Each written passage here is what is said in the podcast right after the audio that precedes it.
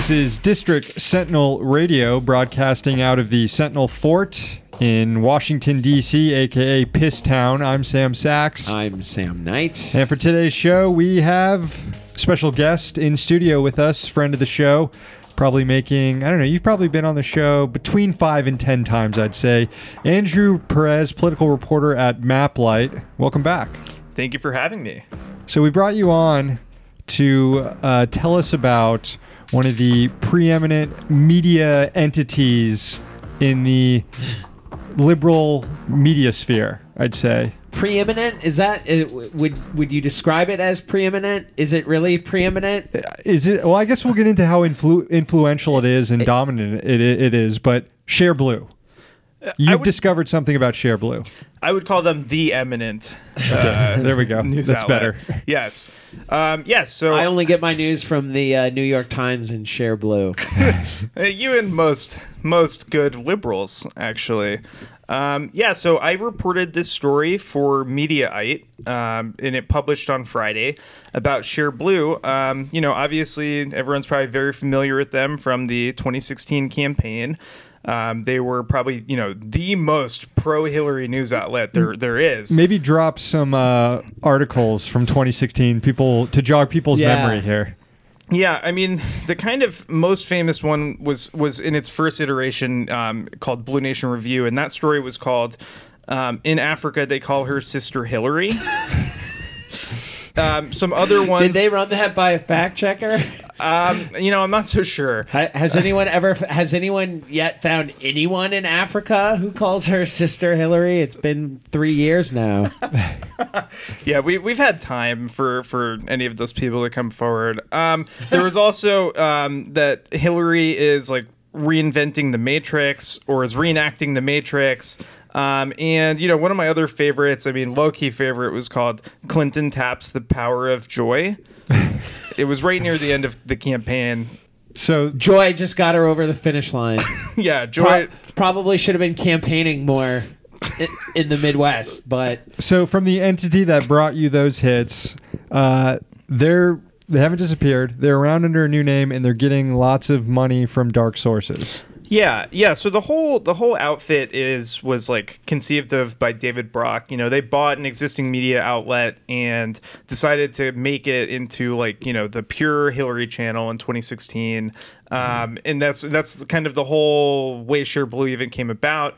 Um, and then you know we haven't heard much from them. They obviously have continued to publish, but. Um, we you know just recently um, i found a tax return which showed that they received in 2017 uh, over a million and a half dollars from american bridge 21st century foundation which is another um, uh, David Brock organization, and in fact, he had he had been like its chair until 2015. Um, he was then its senior advisor in 2016, but he uh, for most of 2016. But he was a like a co or he founded this organization, which now is basically you know giving money to his other news outlet to keep it afloat. Yeah, and uh, I I guess a million dollars in campaign terms doesn't sound like a lot when we normally think about dark money, but when you're running sort of just a blog, a million dollars can go a long way. Yeah, that sounds like a 10 person unless you, staff. yeah, unless you blow it all on like a Super Bowl ad or something like that. if the District Sentinel had a million dollars a year, we would be uh, we we would take Share Blue's place as the preeminent news source. you would be tapping the power of sheer joy. Right. We would we would be breaking uh, stories like uh, in Cuba they call him Comrade Bernie, and uh, Lenin would have supported Bernie and other such hits like. So I- I'm guessing this isn't something that I mean is is Share Blue open about where it receives its funding? Definitely not. Uh, I had never seen anything about this until until we asked them about it. Um, but you know, they actually did. They, they were fairly helpful. They answered some more questions for us, which is that like, uh, you know, Share Blue told us like, yes, American Bridge 21st Century Foundation was funding us during the 2016 election, as you know, they just like routinely slammed Bernie. Uh, and just it while while also you know trying to promote Clinton and then I, I guess like in 2016 it then kind of rebranded into just like pro Clinton, anti Trump, and since then it's just been anti Trump. I don't doubt their claims that there is uh, editorial independence because they obviously are only hiring the dumbest fucking liberals possible. And they might not be telling them what to do, but they know who they're hiring, they know what they're getting. They're not just giving money to fucking sleuthy journalists. Yeah. They're giving money for uh, the, to people to crank out the hot, hot liberal takes. Yeah. Well, so we asked them, yeah, like, does American Bridge, like, you know, control your, like, how, how your story selection or, like, do they keep you from writing about anything? And they said, No, that- we just hire the dumbest fucking people on the planet, so it's not an issue. Yeah, they, they didn't, yeah, they were just like, look over here and pointed to their staff. Yeah. Uh, yeah, they, they, yeah, they, they said they don't, um, well, that actually, you know, like, what they found is that mo- people want, you know, people are just hungering for, like, you know, just pro Democrat, anti Trump content because, you know, you can't find that anywhere else. Uh, but yeah, no, it's it's true though. You, you're so they've cultivated like this staff that's mostly from David Brock's other organizations. Like they've pulled from Media Matters for like a whole bunch of people, for like Oliver Willis and Eric Boehlert. Uh, see, that's funny because I mean, I, I I can't help but feel like Media Matters has been doing better work recently, and maybe that's just because they have more material to work with. But I, I I'm thinking of a few number of I think- people on Twitter, for example, who work for Media Matters who are all right, and then you have those old people like Oliver Willis and Eric Boehlert, and maybe at least with Share Blue. David Brock was able to divert the worst people from Media Matters. I think a lot of Media Blue. Matters problem was when Obama was president, Yeah. and a lot of apologia that came from there. And now that Democrats aren't really in power, except I mean they are in the last few months in the House, but it's been a little bit better, I suppose. Yeah. Well, and Yeah. it's, I think it's the more difference. Like their younger people are all like, uh, you know, they haven't been there forever. They weren't like Right, right. recruited. They're to- not- Been this rise in the alt right that has been a lot of fodder for Media Matters too. That uh, needs to be covered. Yeah. So, Share Blue has a relationship with Sirius XM Radio, their progressive network, which is headed. The director of programming there is Zerlina Maxwell, who is his former Clinton campaign staffer, uh, MSNBC contributor, and really hates Bernie Sanders. We saw during the State of the Union uh, response fiasco, she said that uh, black women across the country won't forget what Bernie did to Stacey Abrams that night. Anyway, she's the director of programming. Uh, we've got She also David Brock. she also gave a super spicy take recently where she said that Hillary's top line message was basically the same as AOC's and Bernie's about creating an economy that works for all. yeah. Well, No th- one what do you remember as Hillary's top line message, Andrew? America's already great. in Africa, they call her Sister Hillary. Anyways, David Brock wrote his piece about how Bernie better not taint the primary again in N- NBC on NBC.com, their blog site or something. How influential are these entities, and is it problematic?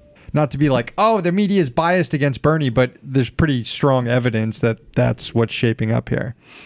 Uh, yeah, I mean, it's definitely going to be a kind of similar environment to 2016. Um, and I, I mean, I think what you've kind of seen is even that, like, a lot of the kind of, uh, you know, liberal commentators and everyone is almost sort of like, you know, they, they've they've professionalized. Like now, yeah, now now Share Blue, you know, powers this like radio hour for uh, the Progress Channel on Sirius XM. Um, and yeah, so it's they've definitely kind of infested into different areas of media and if you know, yeah, I mean, it's definitely going to be an inhospitable environment, I would think, for Sanders again.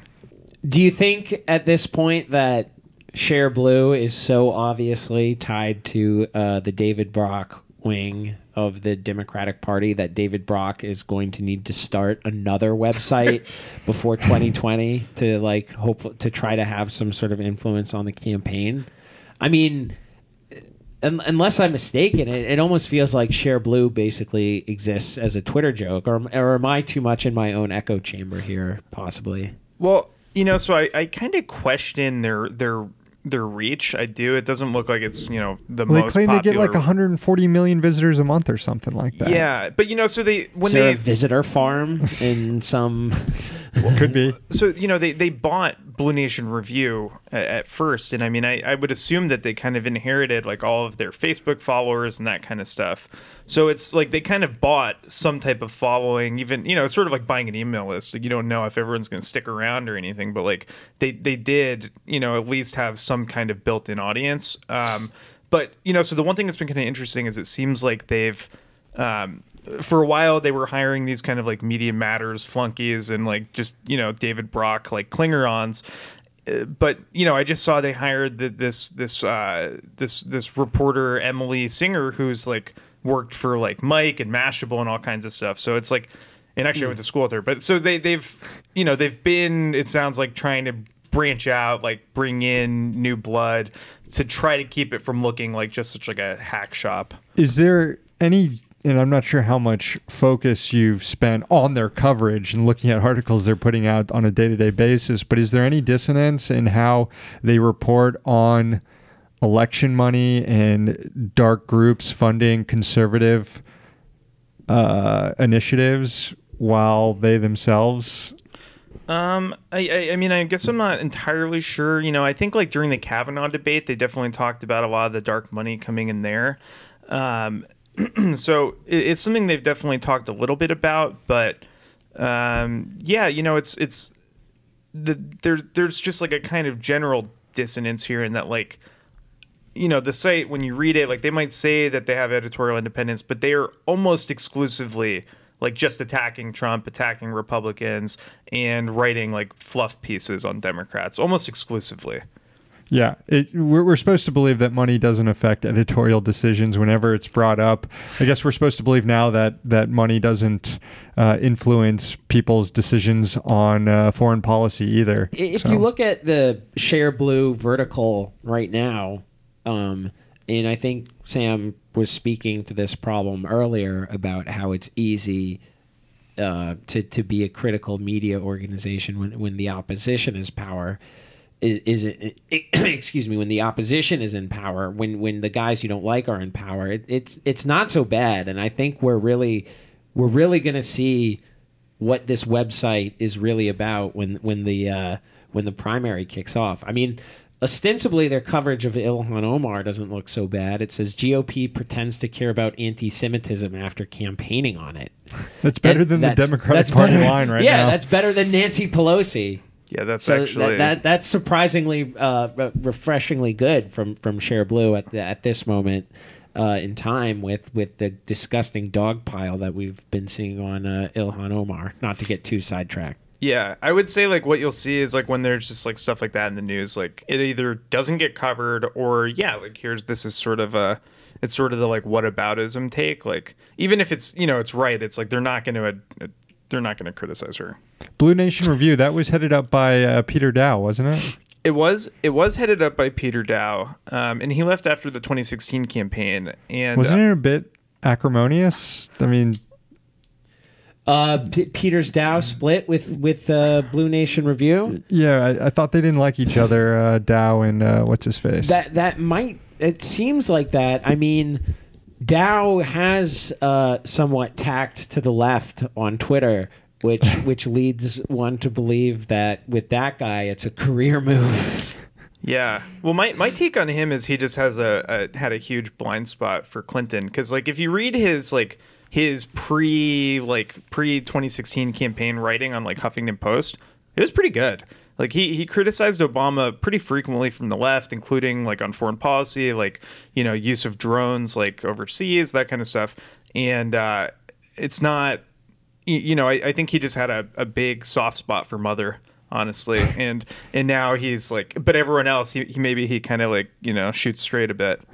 Well, this does the the share blue piece does say well.